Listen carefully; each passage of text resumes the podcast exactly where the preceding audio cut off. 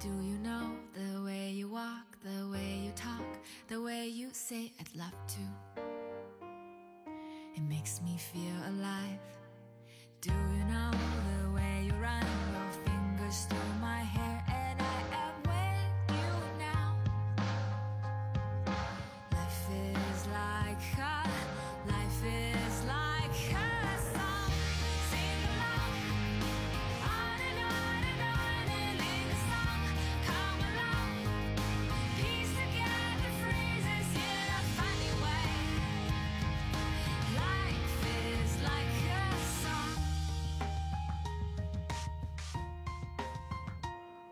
大家好，思国奇遇，精彩继续。这句口号或者叫广告语吧，我觉得念一念的话呢，还是有仪式感一些啊。因为我这个人确实比较随意，有时候想起来开篇就念一念，有时候又不念。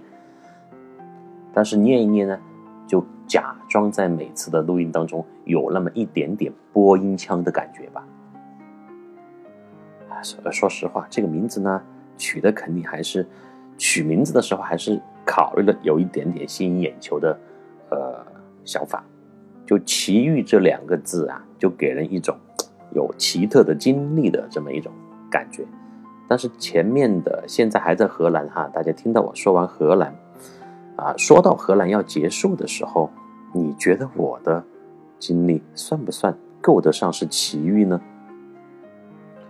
如果你整个呃旅程来看的话，它肯定是什么滋味、什么感觉、什么经历、什么体体验都有，呃，但是你把它呃放在一小段一小段的那种经历当中，比如说那不勒斯，比如说帆船酒店，比如说那个漆黑的夜晚被狗狂攻，这个就算是奇奇遇了吧。这两天收到很多听众朋友吧，哎呀，我就觉得说听众朋友好像我就变成了电台主持人，显得又太正式了，就就是啊，收到很多狐朋狗友的的留言吧，啊，也算是我一个对我一个鼓励和支持，大家觉得我讲的应该还不错，或者是比较吸引人，想有继续听下去的这个意愿或者兴趣，那么好，那么就继续给大家分享。而且呢，有的朋友也问到了一些比较具体的，比如去欧洲旅行的一些事宜啊之类的啊。如果我有时间的话，我可以做一个非常枯燥无聊的攻略性质的节目，也可以。但是如果你有去到欧洲旅行的这个打算或者计划啊的话呢，你可以加我的这个我的介绍里面有我的私人的微信号，到时候我们可以单独交流嘛。然后你想要。走一些不同寻常的线路，像我这样的话呢，也好啊，也非常的欢迎大家来提问，我会给你推荐一些，呃，但是仅供参考哈，每个人有自己的制定，别人的路线总是别人的嘛，不一定，呃，非得是适合你的。我会给大家提供一些我觉得有意思的一些线路，仅供参考，你可以去试一试玩一玩。还有呢，就是如大家在听这个节目的时候，因为每一期我都选了。呃，十张左右图片，因为这个好像介绍只能最多放十张图片，我放了十张，呃，就是当期节目的很有代表性的图片在后面。就你结合这个图片，你就听节目的时候听完以后，结合这个图片再看一下的话，应该更有感觉。而且还有一些我自己配的很简短的文字，对这个图片，呃，或者这一个故事这一集故事情节的一个说明吧。尤其是那一集忘了集数了，尤其是船上那一集的那个图片，我是把我那个船内部的所有的空间的照片都贴出来了的。大家可以帮我分析一下，在那样一个密闭的空间当中，是怎么传来九声敲门声的？我我现在有时候一直还是在想这个问题，因为都回来这么久了。我后面你看又分析了，又遇到那个船长了，反复的在推测、猜测到底是怎么回事儿。而且到目前为止，我还是没有给安道说这个事情，我也没有问他后面他在帆船上遇到了类似的事情没有。但是我知道他在帆船上住了，后面又大概住了十天的时候，呃，他就搬走了，他就又去了另外一个地方，没有住在那个船上啊。应该说他没有发生什么事情。还有就是各位朋友，你们肯定觉得你现在讲到此时，应该是很已经算是很刺激了吧？尤其遇到有一些事情，但我告诉你，我还没到布拉格呢，我还没有到捷克呢，我到了捷克以后还没完呢。就捷克也是一个非常值得去探索和体验的国度啊，非常神奇的一个国度。它带给你的，呃，相比于前面三个国家，又是完全不同的一种氛围和体验。它和布达佩斯和匈牙利有一点点相似，但是让我更多感到的是它的那种威严庄重。当然，后面又发生了奇怪的事情。好，先回到昨天我们聊到了梵高，对吧？好，不好意思啊，就一直没有进博物馆，今天就必须要带大家进馆参观呐。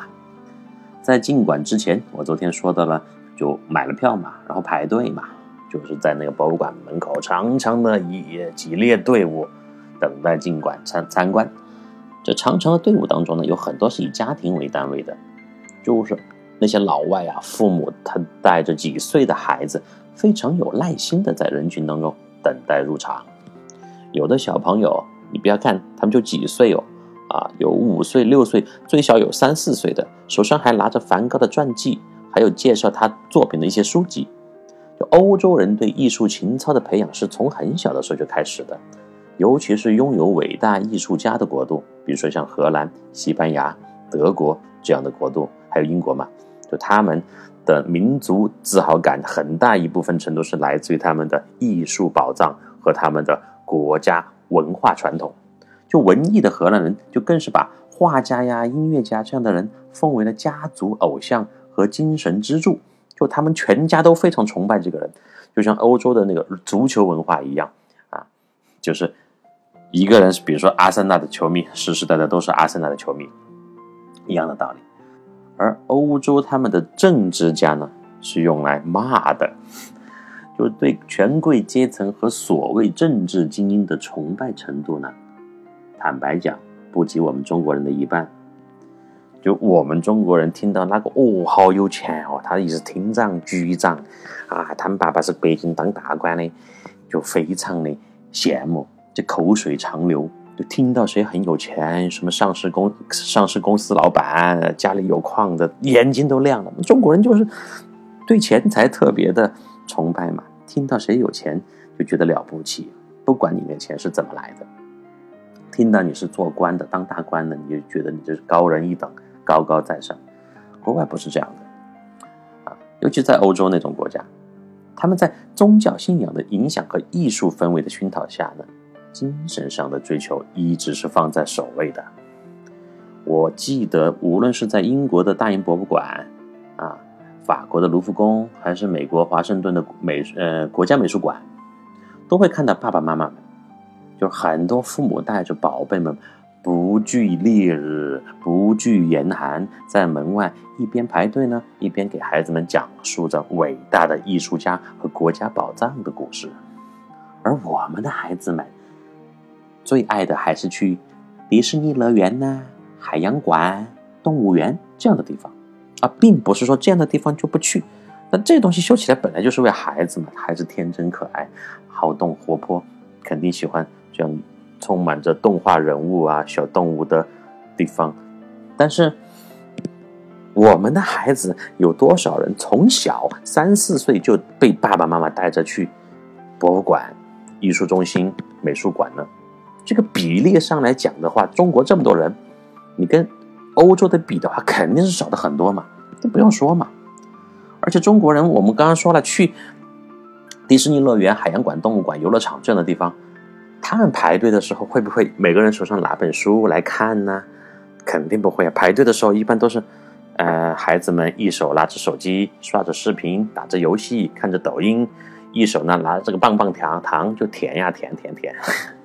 然后爸爸妈妈呢就站在后面，警觉的看看四周，看有没有人试图插队，或者是有人试图插队，马上就要去站出来去指责别人，或者又要说，哎，你看你这个孩子这个，呃，东西吃了怎么乱丢啊？哎，这个很好，就是现在我们中国人已经发现，就很多人有这种意识去提醒那些不道德或者是破坏公共规则的人。我这两天看了一一句话哈，觉得特别有意思，也是我说的刚才那个中国人特别喜欢去指责别人、教育别人延伸出来的。你看，中国和日本呢，都是属于我们追根溯源的话，都是属于呃儒家文化嘛，后受那个孔子影响是比较深的，尤其中国。有一个说法是怎么说的呢？就日本人呐，他有一颗只要你不影响别人，随便你怎么变态的包容心，就是说，不管自己怎么变态，你都不能去影响别人嘛。这是日本人的一种责任感。我变态是我自己的事情啊，我没有给你添麻烦就好。所以日本人有一个很中心的国家精神思想是什么呢？不给别人添麻烦。他给别人添了麻烦呢，他就觉得自己有一种很深的愧疚感。好，我们看中国人，中国人是怎么样一种心态？那中国人就是，只要看到你和别人不一样，就觉得你需要教导。就是中国人觉得自己不管多么的平庸，都要去影响教导别人的这么一种责任感。我们说白了就是中国人，每个人都特别好为人师嘛，有没有这样的感觉？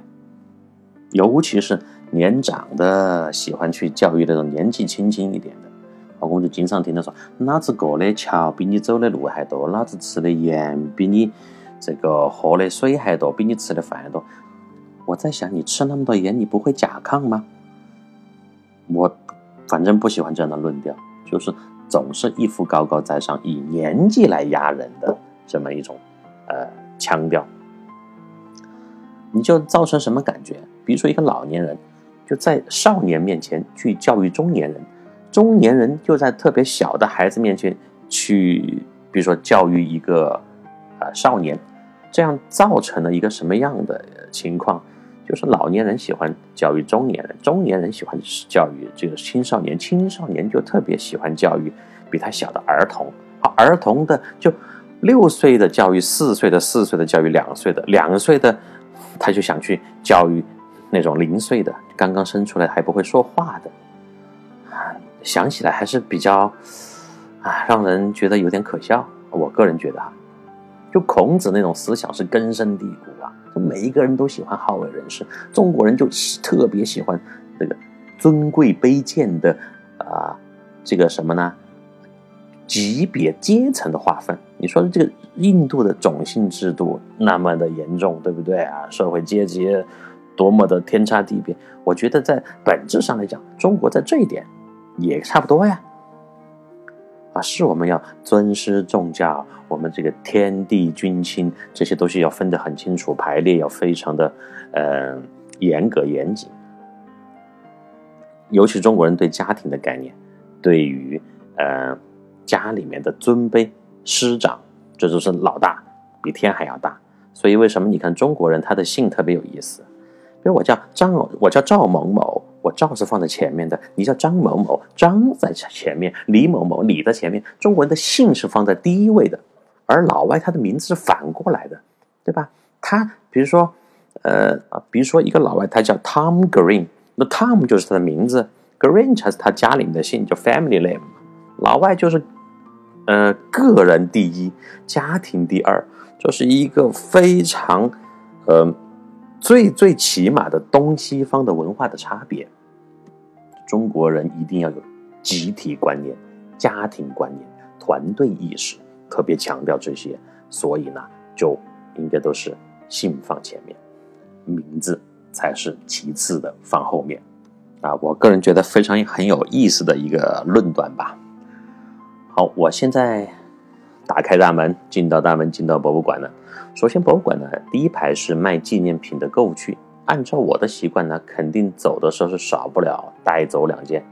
哎，大家不要误会，带走两件的意思，当然是我付钱我去买走两件，不是顺走两件的意思。我进去以后拿了语音导览器和游览地图。啊，在欧洲基本上很多稍稍有一些专业性质的博物馆里面都有那种导览器。有的地方是免费的，有的地方是你需要花个三五欧元去租的，但是我觉得这个导览器对于特别想深究的那种呃游客来讲，还是非常必要的。当然，对那种跑马观花、拿个相机呃拍了照发朋友圈就匆匆一走了之的人，那你完全没有必要去呃弄那个东西。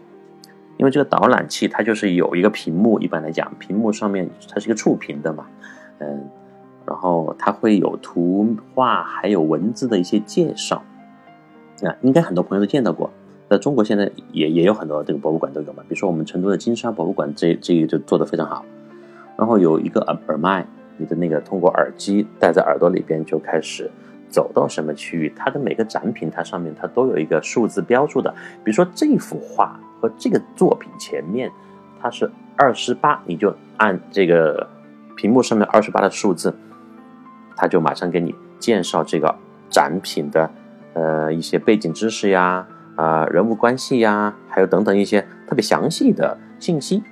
当然的，语语言的选择也是很多的，基本上比较主流的语言都有，中文也都有的，基本上现在都有中文，没有什么问题。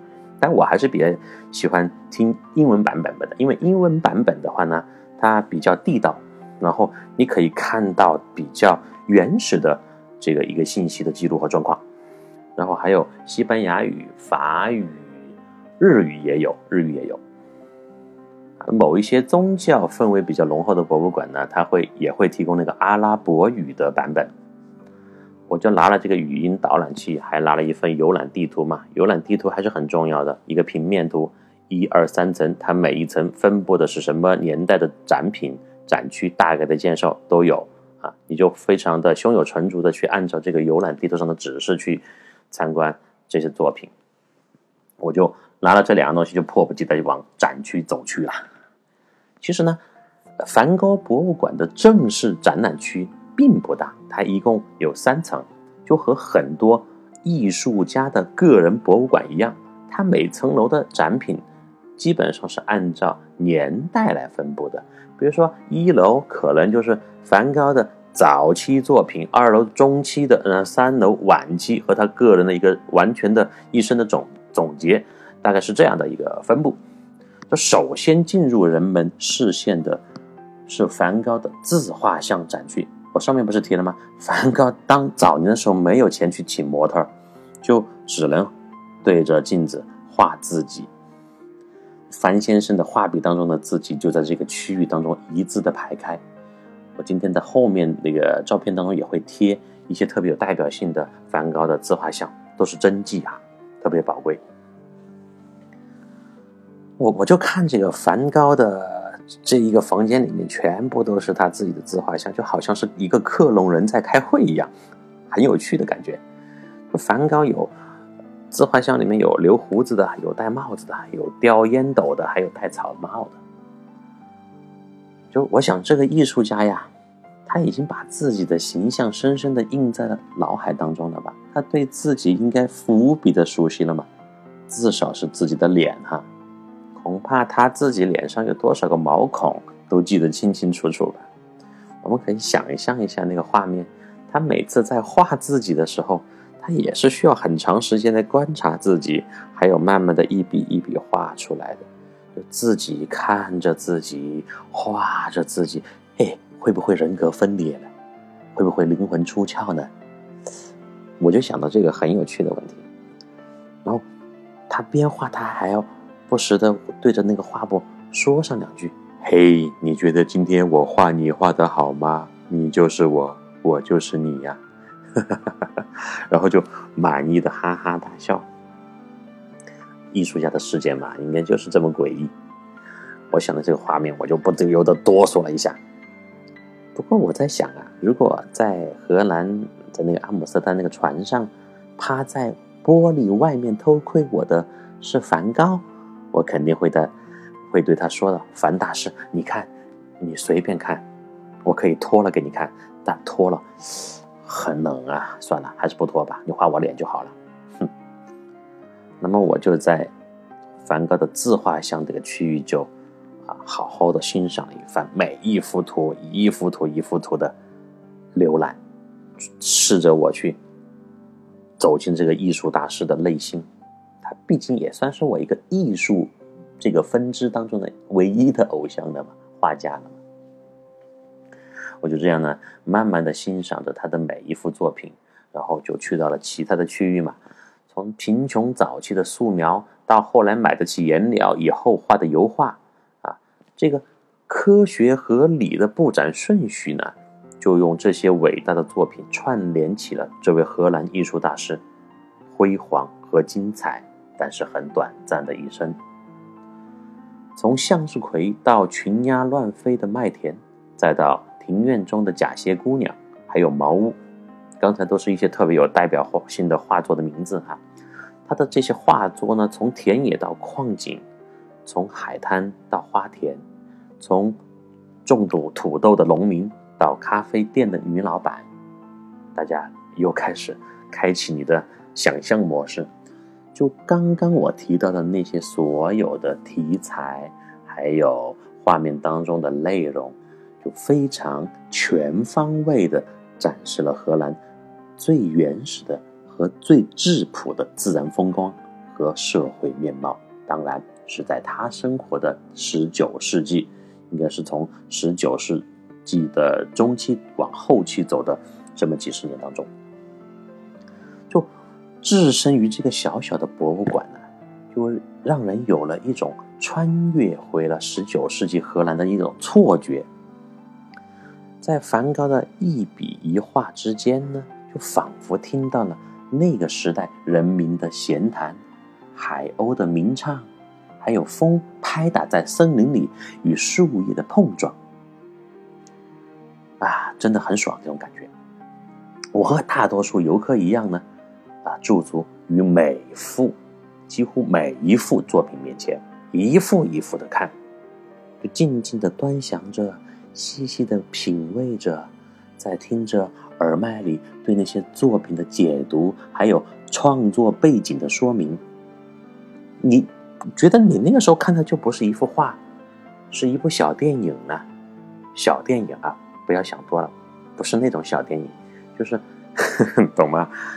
就是反正就是很精彩的一一幅可以动起来的灵动的画面呐，再配上这个解释，再配上梵高的那个心理的分析，他这个解说器里面的。音频做的非常的好，还有背景音乐，就让人真的身临其境，全方位的感受。就每一幅小小的画框里呢，都装下了一个无比精彩的世界。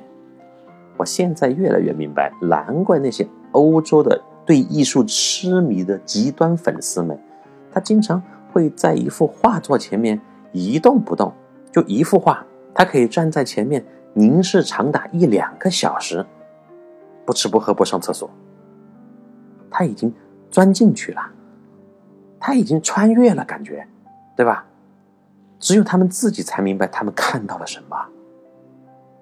然后说到这个，我又想起了我见过一些装模作样参观博物馆的中国同胞们，大家是不是觉得你是你是不是你是不是中国人呢？你怎么又在这个啊弯酸？我们四川话怎么又在弯酸中国人呢？我不是弯酸中国人，我只是谈论我看到的客观的事实。我我坦白讲，中国人真的在这个艺术方面，肯定比起欧洲人来讲，我们要承认底蕴就是没有人家深厚嘛。我们这代人，很多人从小都是在电子游戏厅里面度过的，有什么时间去熏陶文化呀？这是实话吧？所以我觉得这个不叫贬低我们中国人。它就是一个客观的差距，我们要承认。呃，我刚刚说的那个，就有的中国人哈，他在参观的时候，他就会看到，呃，我刚刚提到那种一动不动站在画作前面，非常呃仰视和崇拜的心态去欣赏画作的这些欧洲的粉丝们，他就会小声的，就中国人，中国朋友就会小声的嘀咕一句：“你看他妈这人有病啊！”然后。还举起手机就偷偷的拍下了人家，他不是拍那个画，他是拍看画那个粉丝那个人，然后他马上还发个朋友圈，那朋友圈的文字写道：“啊，我在某某某博物馆博物馆遇到了傻逼。”他说人家那个终极忠实的粉丝是个傻逼。我这么说肯定是有道理的，因为我有这样的朋友，我也见到过不止一次这样的举动和行为。好，这个人发了朋友圈，他一定会不会把那个地理位置非常精确的到街道。一方面，他显摆了，他炫耀了我在某某博物馆看展；第二，他贬低了别人。你看这个是欧洲傻逼，他站在这里动都不动，他是不是有病？就跟我刚刚上面一个观点又结合起来嘛。我们真的有时候是下意识的，就你自己都不知道自己在站在一个高度去教育别人或者去评判别人，这是非常不好的。而且中国人特别喜欢用用一个词去形容别人，就是什么呢？有病。你有病似乎是中国人对别人最常用的、非常不友好的评价。可是别人有的是什么病呢？我们永远都不知道啊。就我看那些整天都用自己的标准去评价别人的人，也没有几个没病的吧？只是这种病呢，和肺炎一样，它在某些范围内就被群体免疫了。好了，回到梵高吧。一八九零年七月的时候，梵高就自杀了。然后在那之后不久，一八九一年一月的时候，梵高死后六个月。相随他一生的弟弟，前面提到过，啊，提奥·梵高也在悲痛当中就过世了。他弟弟死的时候只有三十三岁。医生说呢，过度的紧张与悲叹呢是死因，真的就是被被郁闷死的。就我们说的是，一个人真的有可能被气死，就是气死的，活生生气死的，悲伤过度。所以我们一定要。端正自己的心态，不要过于悲伤。人生匆匆几十年嘛，还是要积极一点。尤其这一次遇到这么大的灾难以后，我们想一下那些逝去的武汉人，全国、全世界那么多失去生命的同胞，我们真的应该还是觉得幸福。这不是一句套话，也不是说我非要刻意的传播一个什么正能量。但是你比你那些。真的很惨的人，失去了生生命、生命，失去了家人，失去了财富啊，失去了一切的人，包括零八年的时候地震对我的触动也是特别大的。我觉得人活在这个世界上，有时候真的就是一种幸运，你就好好的珍惜嘛。但是我在这个博物馆也非常能够理解啊，提奥对他哥哥的那种思念。因为提奥应该说，在梵高的一生当中是唯一一个从头到尾见证了梵高的成长和心路历程的一位朋友，一位亲人。然后提奥的妻子叫做乔安娜，就继承了提奥留给他的堆积如山的油画和素描，就是梵梵高的那个画作嘛。然后还有梵高写给提奥的几百封信，嗯。乔安娜，乔安娜就是梵高的弟妹嘛。她本来对梵高是并不熟悉的，但是当她读过了梵高的信以后，就被深深的触动了。她也被梵高的人生和创作深深的吸引。我在那个 Kindle 上面还买了这本书信的文稿，现在有时间还在慢慢的品读当中。就从梵高的字里行间写给他弟弟那个信当中，再结合他的画作，我。也越来越能理解刚刚说的那些长久驻足在博物馆、对一幅作品深深凝视的人们，他们能够与大师们通灵，能够深入到偶像们的内心，通过这些作品呢，看得到活生生的背景世界，这种感觉是无比的幸福呀！我拿出手机翻看了前一天在那个风车村拍的风景。再看看眼前梵高对这些风车村还有那些田野的描绘，突然一股酸楚的感觉从泪腺当中就涌了出来，真是神奇无比。我想呢，这就是伟大的艺术家和伟大的作品的力量吧，他们能够让你跨越一切时间的界限，与他们那个世界相融相通。而这一切，是那些拿着相机走马观花、只顾在朋友圈炫耀的装逼犯们，他一辈子都是不会明白的。啊，今天又讲激动了，因为我通过梵高的这个参观呐，确实想到了很多东西。因为我走在路上，前面说了很多次嘛，一直都在胡思乱想啊，不管对错，但你总比你这个死脑筋完全是空的这个灵魂要好嘛。所以那个感慨也是比较多的。哦，时间关系，好吧，明天，明天继续在梵高博物馆游荡啊，不能说游荡，参观膜拜，然后记住，明天有非常非常精彩的事情发生。好了，明天见。